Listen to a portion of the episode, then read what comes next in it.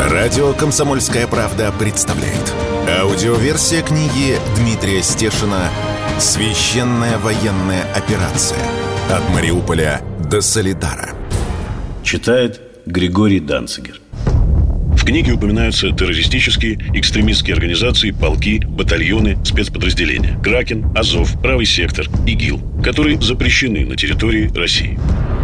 Глава 33 29 апреля 2022 года. Шаг в мир.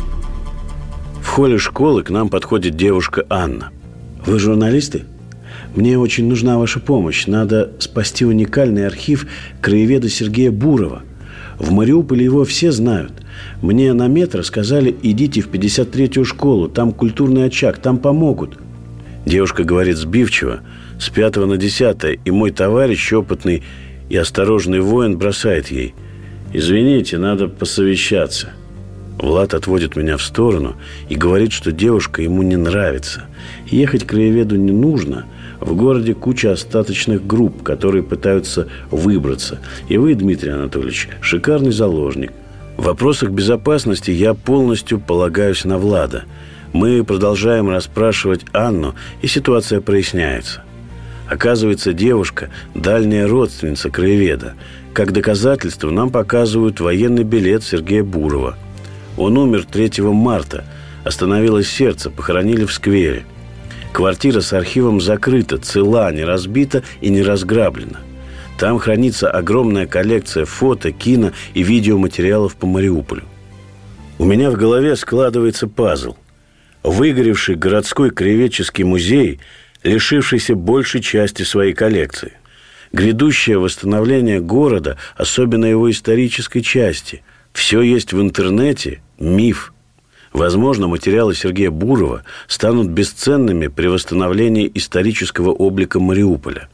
Анна соглашается с нами, мы обмениваемся телефонами, она уже получила сим-карту республиканского оператора. Едем в музей. По дороге делаем добрые дела. Завозим библиотекарю Анне, чья семья под моим патронатом, совершенно бесценные в Мариуполе свечи и батареи для радиоприемника – Анна спрашивает с надеждой, а газеты нет? Есть комсомолка, правда, за 5 апреля. Все равно, все равно. Подвозим совершенно обессилевшего деда с гуманитаркой. Последний километр он просто волок мешок по асфальту. Мы ехали за ним по тоненькой дорожке из рассыпавшегося стирального порошка.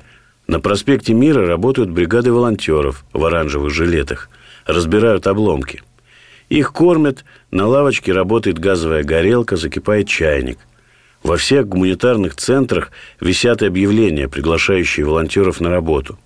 И желающих немало. Я видел, как они приходили группами и уезжали восстанавливать свой город. В музее все налаживается, насколько это возможно. Мэр Мариуполя сдержал обещание.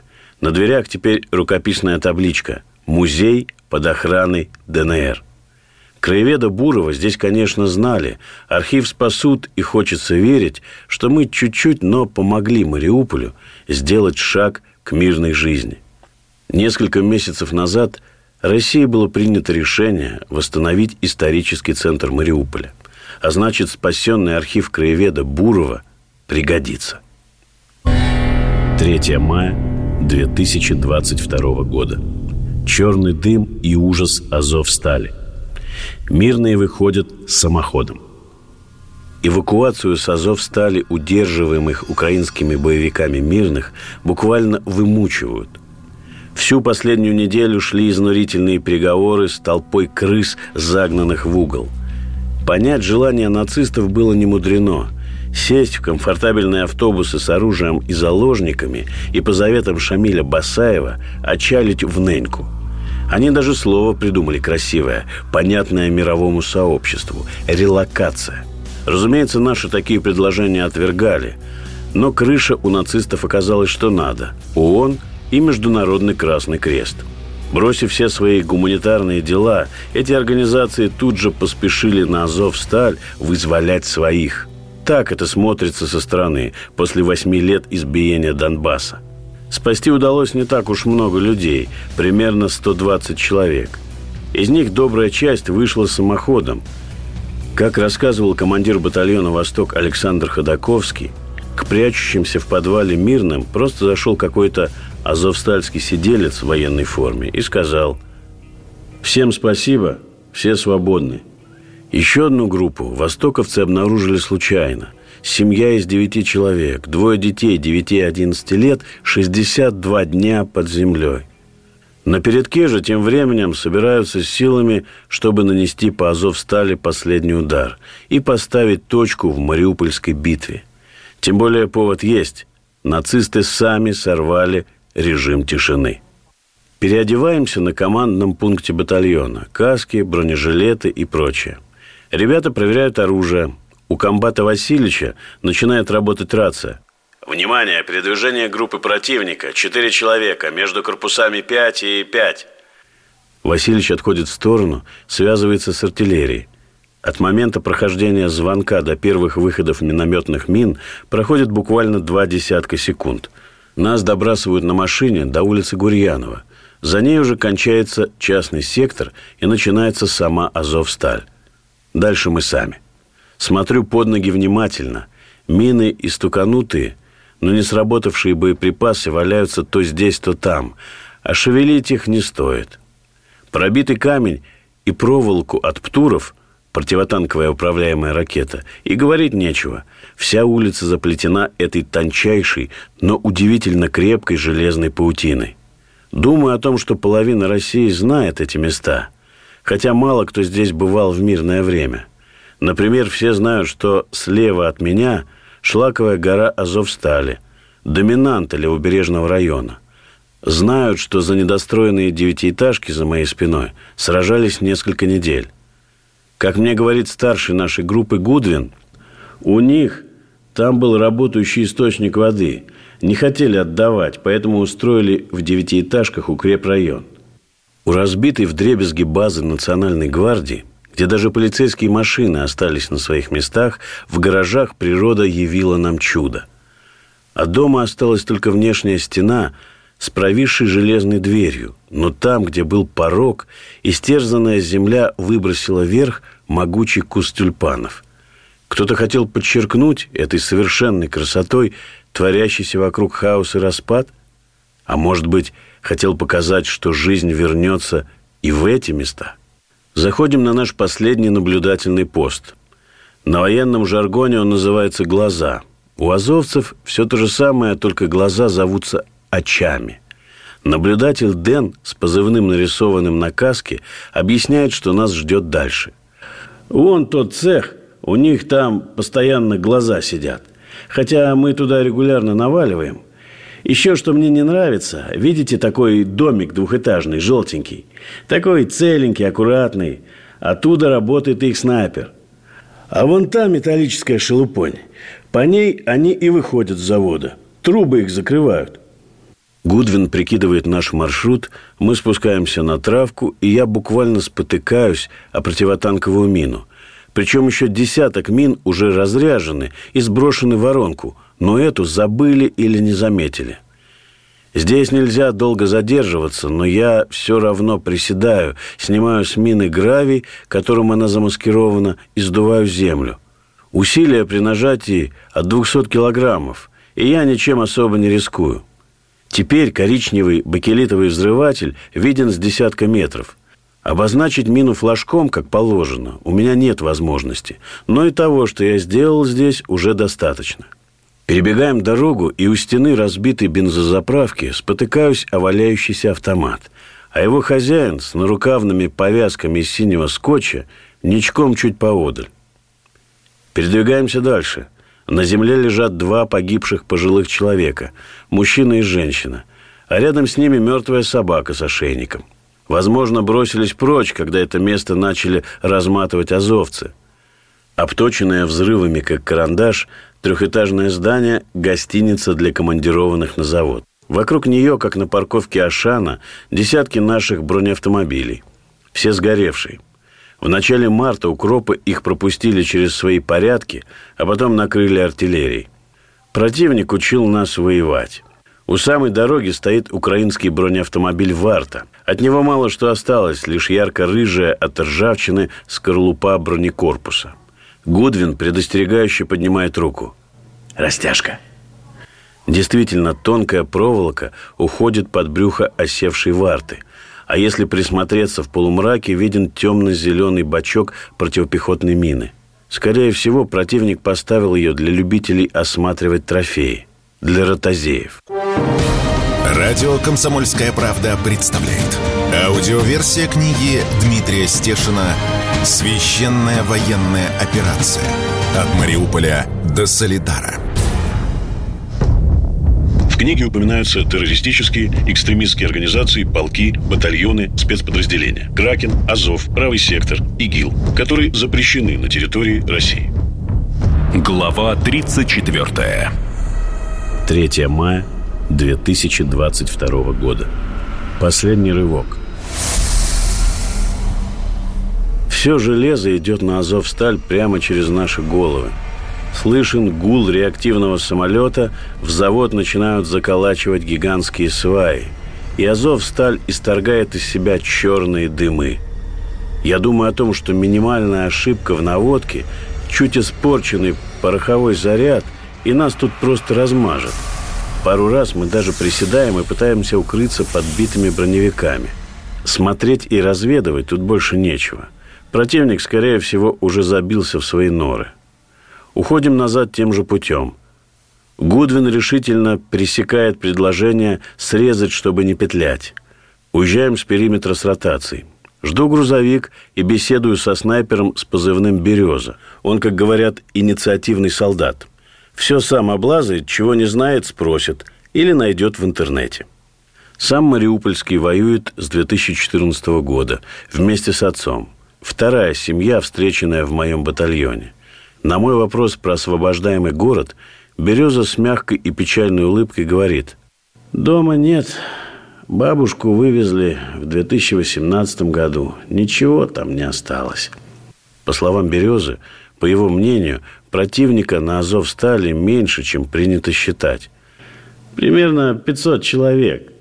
Эта цифра бьется с таким же оценочным мнением наших специалистов от 21 апреля. Тысяча азовцев на тот момент – а сколько мирных на заводе?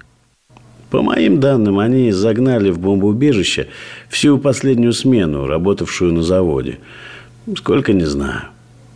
Утверждение спорное. На Азов стали работали 14 тысяч человек. А перед началом активных боевых действий завод уже был практически остановлен. Техники, артиллерии у противника давно уже нет, говорит мне снайпер. Последнее, что я видел – Применение зенитки ЗУ-23, установленные на каком-то грузовике. При этом, по словам Березы, противник ведет себя активно, любит надевать на себя наши тактические опознавательные знаки, три белые повязки. «Мы готовимся к штурму», – уверенно говорит мне Береза, «потому что сдаваться они не собираются». Собственно, неделя переговоров с азовскими сидельцами подтвердила это мнение. Других вариантов не осталось. 4 мая 2022 года. Англичанам ничего не докажешь, а русских спасать надо. Едва стало известно, что Великобритания ввела против меня персональные санкции, поздравления посыпались потоком. «Поздравляю с новым взятым профессиональным рубежом», Первым написал мне Сергей Богатырев, мой виртуальный друг из Ростова, бесконечно далекий и близкий. В середине марта, когда я пробил безопасную дорогу в объезд Мариуполя, по просьбе Сергея заскочил к его родственникам в поселок Заря. Всю дорогу повторял одну самую важную фразу из его письма. «Брат жив, вышел из Мариуполя, сейчас в лагере беженцев под Новоазовском». И когда я ее произнес, немолодой мужчина, дальний родственник Сергея, повис на мне и разрыдался. Я только сунул ему в руки пакет с молоком, сметаной и хлебом Месяц этого в заре не видели и быстро ушел. Наверное, и за это тоже меня внесли в санкционный список. Отличился. Потом стали писать, поздравлять люди из Мариуполя, которым я помог найти родственников, сообщить, что они живы. Я снимал на телефон видеообращение, вечером возвращался в батальон или в Донецк, где была связь. Включал мессенджер, сотовая связь ДНР не работает уже два месяца. И рассылал, рассылал. А потом приходили ответы. И от этих писем хотелось жить дальше. И отступал страх. И при виде истерзанного города я не раскисал, каменел, как мне положено по профессии, быть четким ретранслятором чужого горя, без помех и искажений дать людям возможность увидеть эту трагедию моими глазами. И никогда я не видел сразу столько людского зла и столько добра, как в эти проклятые месяцы. И судя по валяющимся везде упаковкам от английских противотанковых комплексов «Энлоу», я прекрасно понимал, на чьей стороне Великобритания в этой битве света и тьмы. В гости к английской королеве я не собираюсь, британских счетов заводить не думал. Объездил половину мира, но в Европе был один раз – выступал перед европарламентариями в августе восьмого года. Рассказал им, кто первый накрыл градом миротворцев с мандатом ООН и спящий город Схинвал. И лица у этих парламентариев были такие сложные, что я уже в первую минуту своего выступления понял, что смысла сюда ехать не было. Вообще нет никакого смысла доказывать этим людям нашу правоту, рассказывать им про нашу боль и слезы. К ним нужно относиться точно так же, как они относятся к нам. Это единственное, чего они боятся. В соцсетях я очень жестко описал эту встречу с европарламентариями. Если бы мы привезли сюда тела погибших детей, ни один мускул не дрогнул бы на их непроницаемых лицах. 5 мая 2022 года. 15 заложников в обмен на тонну продуктов – Территорию Азовстали за последние дни уже покинули свыше 120 человек. Причем большинство вышло самостоятельно, без участия нацистов. Кто-то услышал, что прекратились обстрелы, режим тишины действовал несколько суток. Семья из девяти человек, бывшие жители Волновахи, которых нашли бойцы батальона ДНР «Восток», смогла запустить радиоприемник. А там на всех волнах передавалось сообщение о работе гуманитарных коридоров – Боевики на Азовстале, конечно, ни о каких коридорах своим заложникам не говорили. Больше того, воспользовавшись передышкой, азовцы против членов Азова в России возбуждено уголовное дело. Начали передислокацию на заводской территории. Пытались буксировать танк для ремонта, разбирать заваленный артогнем продуктовый склад и даже открыли огонь из зенитки, установленной в кузове грузовика – Наблюдатели отметили передвижение разведки азовцев, причем с российскими опознавательными знаками, белыми лентами на рукавах и ноге. При такой активности противника переговоры заканчивались сами собой, а вместе с ними и тишина. Нацисты задействовали единственное оружие, оставшееся у них для работы на больших дистанциях – снайперские винтовки большого калибра – в месиве труп, зданий и развалин это оружие имеет страшную эффективность. Погиб наш снайпер, пуля попала в глаз. Были и ранены. Но Минобороны России и ДНР объявили, что опять устанавливают режим тишины. 5, 6 и 7 мая открывают гуманитарные коридоры для выхода заложников. То, что местные жители и последняя рабочая смена Азовстали превратились в заложников нацистов – в этом уже никто не сомневался. И тогда, в четверг утром, боевики, засевшие на Азов стали, предложили обменять мирных жителей на продукты. Штаб по освобождению Азовстали подтвердил эту информацию. Оказывается, нацисты даже озвучили пропорции. 15 заложников в обмен на одну тонну продуктов. И еще потребовали предоставить им лекарства – Азовцы заявили, что просто так никого отпускать больше не будут. Любопытно, что еще вчера азовстальские сидельцы проходили в украинской пропаганде как защитники новой Брестской крепости. Причем укропропагандисты в своем упоении даже не заметили явного когнитивного диссонанса.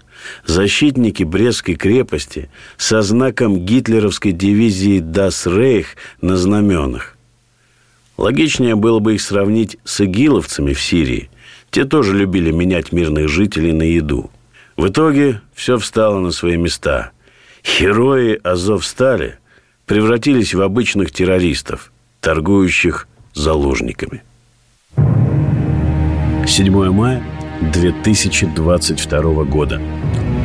Собрать останки и не открывать гроб. Как мертвый город Ясиноватое разучился чувствовать боль. Уже месяц город-спутник Донецка с утра до ночи избивает украинская артиллерия. Местные спят в ваннах и бегают в магазины между обстрелами. Ясиноватая практически смыкается с Макеевкой, районом Донецка, который по размеру не уступает самой столице ДНР. В 2019 году в Ясиноватой жило 35 тысяч человек. Самое известное предприятие – ЯМС – Ясиноватовский машиностроительный завод, выпускающий уникальное горнопроходческое оборудование. Для справки, машины, копавшие тоннель под Ла-Маншем, делали здесь. В 2014 году линия фронта проходила прямо по заводскому забору. Ну, я МЗ тогда работал. Сейчас из-за обстрелов он почти остановлен.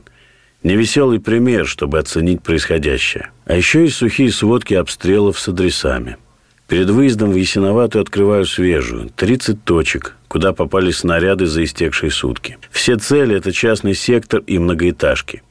Пожарное депо потушили сами, на то они и пожарные. Тем более ясиноватовские. Люди, не боящиеся тушить по ночам подсвеченные пламенем цели. Очередная жертва медсестра, 53 года, бежала на утреннюю смену в больницу – Бежала, потому что именно так люди стараются передвигаться по городу, все время нашаривая глазами места, где можно укрыться, если что. Градина упала в 15 метрах от женщины. Успели привезти в больницу, но спасти коллегу не удалось.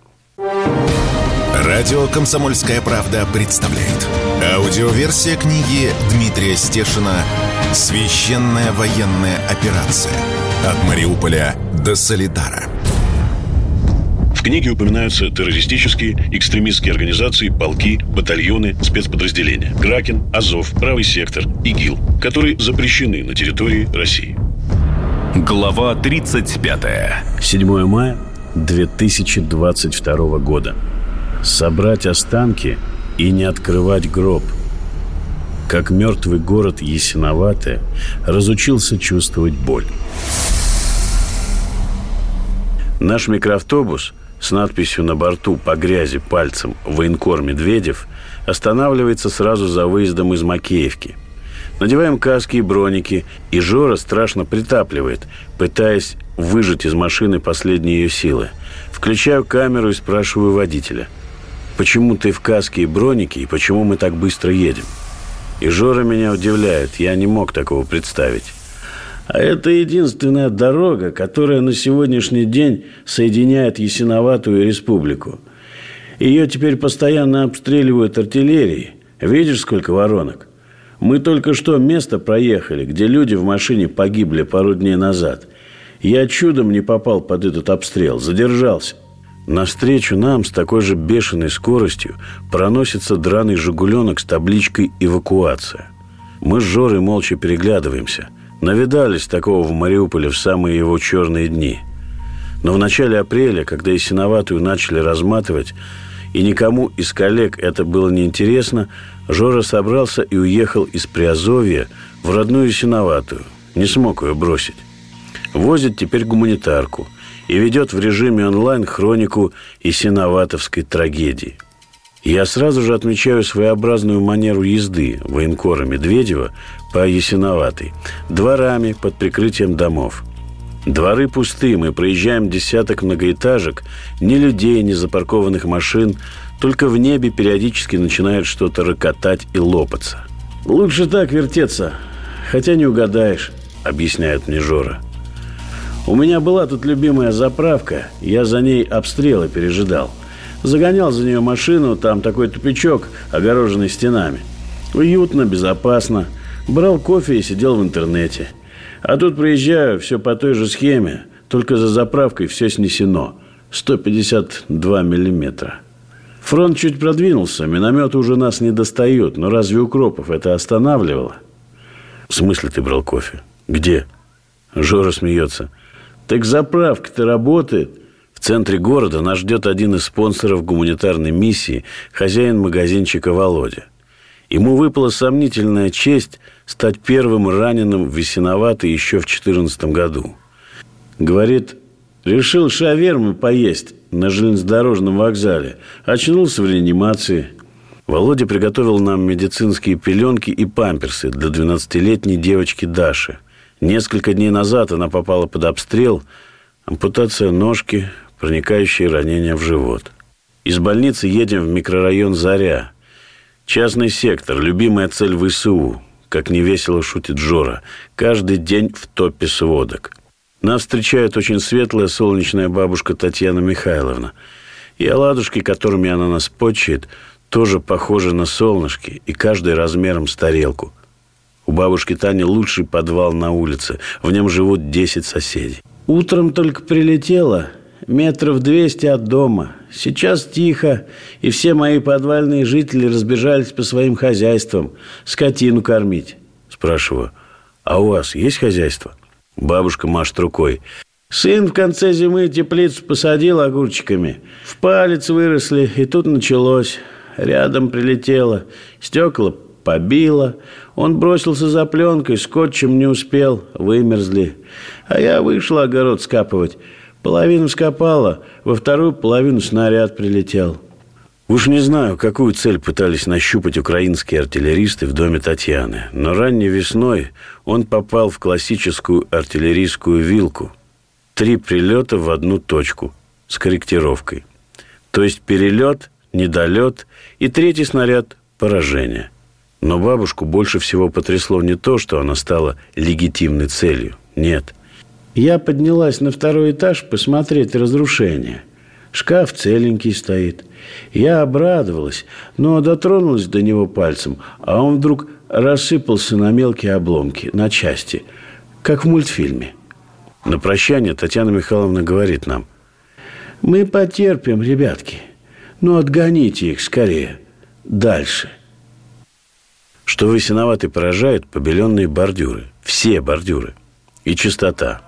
Ухоженные газоны, Мужики в оранжевых жилетах косят траву почтенной железной косой. Рядом на стене граффити. Кто имеет храбрость и терпение смотреть во тьму, первым увидит в ней проблеск света. И синоватая. 2014. Спрашиваю мужиков с косами. Страшно? Конечно. Ну, надо. Едем в район молодежный. Там многоэтажки. Их, разумеется, обстреливают постоянно. Стекол в окнах уже нет. Жора говорит мне, что в отличие от других мест, весеноватые люди нормально общаются с журналистами. Железные люди, мол, попробую из них жалобу выдавить. В том же Донецке, например, любят побрюзжать. «Снимаете? А что толку?» Или, что нелогично, «Вы снимаете, а нас потом обстреливают». И как специально у подъезда одного из потрепанных домов мы увидели странную сцену. Мужик совершенно не характерного для Донбасса вида, в ярко-голубой кофте и с длинными волосами, забранными в хвост, выгуливал собаку. Увидев нас, он как-то завибрировал и заметался по газону. В этот момент к странному мужику подбежала пожилая женщина, сунула ему в руки пакет с едой, и он промчался мимо нас в подъезд, бросив на ходу «Стервятники!» И «Мама, не говори с ними!» Но я поговорил с мамой. Мама была крайне недовольна и абсолютно неадекватна. Нас бросили, гуманитарку не привозят, ни разу. Что нужно привезти? Мы этим занимаемся. Говорите. Ничего не нужно. Плачет, поворачивается и уходит прочь. Жора выносит диагноз. Укропы местные, я их знаю. Мужик прячется от мобилизации, два раза в день с собакой выходит, а мать ему еду таскает. Сама работала на фильтрационной станции, через нее вода идет в Донецк и Макеевку. Укропы по станции долбят, а чинить ее можно было только под контролем ОПСЕ. ОПСЕ больше нет, Жора вздыхает. Воды тоже почти нет. Два часа в день через день. На последнем адресе нас отпустила эта неприятная встреча. Нам открыла очень бодрая и веселая пенсионерка Нелли в ярко-красной футболке «Армия России». Все пространство прихожей занимала половинка дивана. Это самое безопасное место в квартире. «Я как в магазин хожу», – рассказывает нам Нелли. «Забываю сразу, что я бабка, и мне 65 лет. Квартиру не закрываю, бегу. На место, где соседка Наташа недавно погибла, не смотрю. Не смотрю в ту сторону вообще. Быстро скупляюсь, залетаю в квартиру. Фу, вроде в безопасности. Кошка Маня во время обстрелов куда-то прячется. Она сама по себе, а вот крохотный шпиц бегает по квартире и гавкает, защищает хозяйку. Больше всего Нелли хочет, чтобы начали восстанавливать город. Я все-таки маляр пятого разряда. Ходила в четырнадцатом году трудоустраиваться, но мне сказали, сиди, бабка, дома. Но мне кажется, сейчас все закончится, и каждые руки пригодятся. Людей-то у нас мало осталось. Ждем мэра и синоватый в крохотной кофейне, единственный в городе. Кофе растворимый, конечно, но ассортимент пирожных и тортов поражает. Продавщица Елена говорит, что торты берут стабильно. День рождения у людей никто не отменял. Говорим на актуальные городские темы. Елена интересуется. Утром сегодня были выходы, но такие странные. Вот как взвизгивает протяжно. Никогда такого не слышала. Не знаете, что это? Одиночные, не залпы. Это чебурашка так бьет. Тяжелая огнеметная система. Елена удовлетворена, но не полностью. Мало бьет. Почему не пакетами? Мы соглашаемся и прощаемся. Нас уже ждет мэр Дмитрий Шевченко. Мэр, живущий в своем кабинете на раскладушке. Говорит, мои личные заморочки только для быстрого реагирования. И объясняет, Самый сложный год в нашей истории. То, что было в 2014 году, так, эпизоды. Чего они пытаются добиться этими обстрелами? Исключительно разрушить инфраструктуру. Вода, газ, электричество – их цели. Говорю мэру, что своей цели они добились. Город пуст, как Припять в Чернобыльской зоне. Но Дмитрий Шевченко со мной не соглашается, смеется. Тут приехали московские гуманитарщики, поставили фуру возле администрации. Минута – Такая толпа. Людей просто на улице не видно. Процентов 70 населения в городе. Дети остались с родителями, все на дистанционном обучении. Всего лишь четырех забрали из школ за последнее время. С определением «гуманитарная катастрофа» мэр категорически не согласен. Мы платим все зарплаты и пенсии. Свет есть, вода есть, работает железнодорожный узел, хотя ему досталось за месяц так, как за 8 лет – если что-то разбивают обстрелами, сразу чиним. Три раза за день разбили, три раза починили. Я не отпустил из города ни торговые сети, ни пенсионный фонд. ЗАГС, правда, сбежал, но вернется. Каждый может купить в магазине набор продуктов. Мы для этого здесь и находимся. И ради большой победы мы готовы ждать и терпеть, сколько потребуется – мы не случайно восстановили свыше тысячи домов в частном секторе. Это для людей надежда. Мы показываем, что верим, что все закончится. Радио «Комсомольская правда» представляет.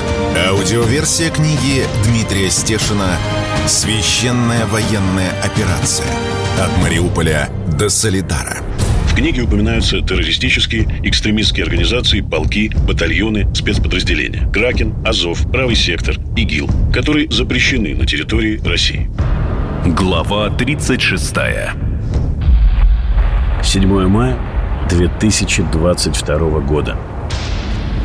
Уже в неофициальном разговоре после интервью мэр признался, что окаменел душой за последние месяцы. Эмоции исчезли, остались только задачи – Мол, раньше гибель человека от обстрела воспринималась как трагедия. Теперь нужно собрать останки и убедить родственников не открывать гроб на похоронах. И работать дальше. Вот эти слова мэра объяснили мне про Ясиноватую все. Город, находящийся в таком режиме, не просто живет, а сражается. Поэтому его не жалеет противник. Но и жалость от врага тут никому не нужна. А нужна только победа. 9 мая 2022 года. Воюем против той же самой сволочи и за то же самое, как День Победы стал для Мариуполя днем надежды. В ночь накануне Дня Победы над расположением нашего батальона один за другим шли самолеты. Пролетали над Азовсталью и Мариуполем. Больше не задерживались, не бомбили – Для самолетов здесь конфликт закончился. Их цели были дальше, за сотни километров от истерзанного приморского города. Утром батальон проснулся привычно рано. Уже к 7 утра зевающие водители заправляли свои машины. Первыми уехали всегда держащиеся особняком снайперы. Потом во двор потянулись рядовые бойцы в камуфляжах, загрунтованных бетонной пылью промзоны до цвета глубокий серый. Знакомый боец поздравил меня с праздником и с горечью заметил. Нас пока поздравлять не с чем. Никакого права у нашего поколения на этот праздник пока нет. Еще не заслужили. Я удивился. С чем ты меня поздравил тогда? Я дедов наших поздравил. Им уважение оказал. Всю дорогу до Мариуполя обдумывал этот разговор. И выходило так. Все, что наши деды завоевали когда-то, мы сейчас переотвоевываем. И уже сам этот факт нас серьезно оправдывает перед предками. С одной стороны. С другой, есть какая-то заноза внутри, и она мучает многих. Вчера ночью перед сном я курил с одним из шоферов нашего батальона, и он тоже сказал знаковую фразу. «Между конфликтами 75 лет.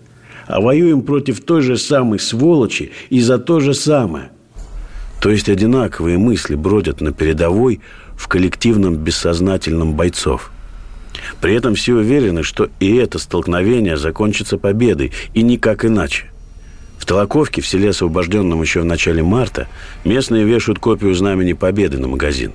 Но увидев, что я фотографирую, резко отворачиваются и расходятся в разные стороны – на Азов стали утром тихо, ветра нет, и над заводом стоит в небе столб черного дыма, формой напоминающей ядерный гриб.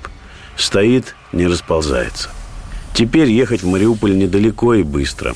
Жуткий 120-километровый объезд через взорванные мосты и убитые пыльные проселки остался в прошлом. Сейчас все просто. 30 минут от базы и проходная завода имени Ильича. Потом сворачиваешь на Металлургов, и через пару километров ты в центре города – Асфальт там, где нет воронок, идеален. Все-таки из Мариуполя пытались сделать витрину украинского мира для Донбасса. Ага, сделали. Тошно смотреть на все вокруг, кроме асфальта. Паркую машину возле расстрелянного микроавтобуса с надписью «Дети» с трех сторон. Немолодой ополченец-резервист, увидев, что я снимаю микроавтобус, советует мне. «Ты внутрь загляни, загляни, посмотри, что за дети там ездили». Я заглядываю. На полу валяются два кепи. Береговой обороны и еще одно в морском темно-синем камуфляже с трезубом. Парадные погоны, удостоверение к знаку 20 лет Керченской морской охраны, желто-голубые нашивки и прочее добро разбитой армии. Судя по всему, эти половозрелые дети пытались выбраться из Мариупольского порта, но им не дали. Порт совсем рядом, с монументом жертвам фашизма. Это первая точка, где будут, если не праздновать, то хотя бы отмечать и вспоминать День Победы. Людей на этом параде по нынешним мариупольским меркам очень много, около тысячи человек. Конечно, меньше, чем в 10 утра возле гуманитарного центра в гипермаркете. Но тоже хватает. Улицы города пусты. На тенистой аллее уже растянулись символ борьбы и победы – 300-метровую георгиевскую ленту. Края ленты держат волонтеры и обычные заводские мужики. Цветник возле мемориала уже восстановили. В пока не кошенной густой газонной траве мураве белеет табличка на палке. Это городская могила с почти стертой надписью. Сохранился лишь адрес погибшего мариупольца. Он жил в соседнем доме, через дорогу. Пытаюсь совместить в видеоискателе эту могилу с монументом жертвам фашизма, и у меня не получается. Но в сознании одно ложится на другое четко. Это могила – осязаемый знак или свидетельство – Рядом с могилой на лавочке четыре мариупольские бабушки говорят о русском языке. Прислушиваюсь, начинаю снимать. Бабушка с края лавочки, увидев камеру, демонстративно отворачивается, встает и уходит. Я подключаюсь к разговору, и мне немного назидательно объясняют. Что тут обсуждать? Мариуполь и весь Донбасс русскоязычные, значит, на русском и будем говорить.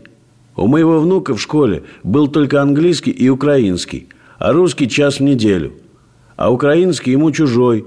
И получалось, что ребенок учил сразу два иностранных языка, а родной не учил. Бессмертного полка в Мариуполе, конечно, не было в этот день. Даже теоретически невозможно придумать, где в этом городе сейчас можно распечатать портрет родственников ветеранов. Людмила Стрелецкая просто пришла с книгой. На одном развороте ее отец и его брат. Судьба их развела на войне. Лежали в одном госпитале, но так и не встретились. А на брата потом пришло извещение. Пропал без вести. Спрашиваю Людмилу, что для вас сегодняшний день? Счастье. Я всматриваюсь в книгу, пытаясь осмыслить название. Книга памяти Украины. Но у меня не получается это сделать. Книга – украинское переиздание советской. У меня есть такая, называлась она «Кто был кто в Великой Отечественной войне». Но на Украине уже много лет, как для этой войны придумали другое название – «Немецко-советская война». Глава ДНР Денис Пушилин зажигает вечный огонь от лампадки, привезенной из Сталинграда. И в этом тоже есть глубокий смысл, который не нужно объяснять никому. Вечный огонь не горел несколько месяцев. Газ не до конца заполнил трубу, и ярко-оранжевое пламя вдруг громко хлопает на ветру. Женщина с цветами, стоящая рядом со мной, ощутимо вздрагивает от резкого звука и непроизвольно толкает меня локтем в бок. Я говорю ей, не извиняйтесь. С праздником.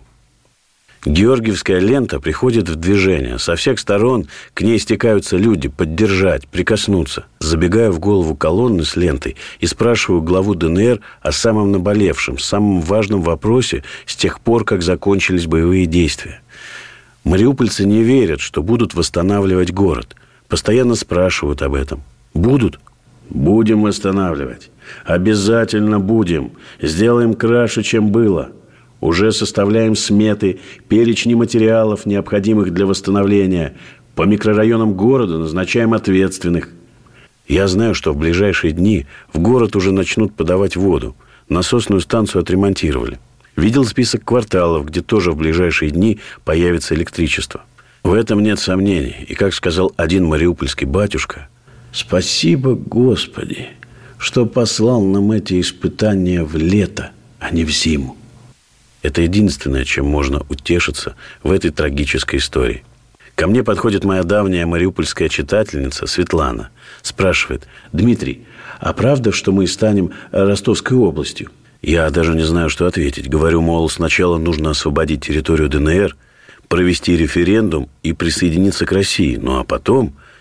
И тут с удивлением узнаю, что Светлана была одним из организаторов референдума в 2014 году. Мы Выставили десяток столиков для голосования, но людей были тысячи. Вынесли еще столько же, опять мало. Очередь была с километр.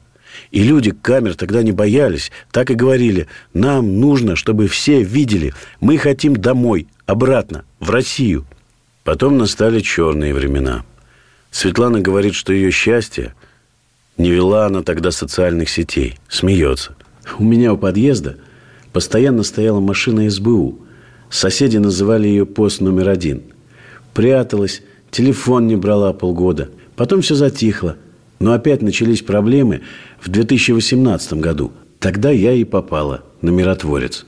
Украинская база сепаров и предателей, объявленная вне закона и в ЕС, и в России. Бои за город как пережили? В подвале.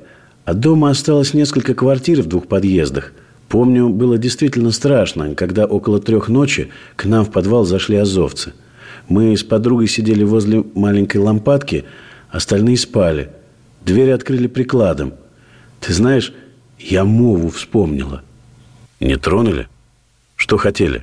Азовец спросил с таким западным акцентом, все ли у нас добро, и сказал, чтобы мы не боялись, они нас защищают. А я же видела, как они защищают – у меня под окнами остановился украинский танк и стал стрелять в девятиэтажку. Вот знаешь, как в Тетрис играл.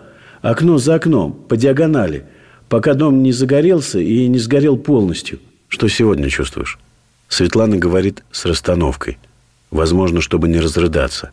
Я вижу, как у нее дрожат губы. Мы дома. Мы дома. В России.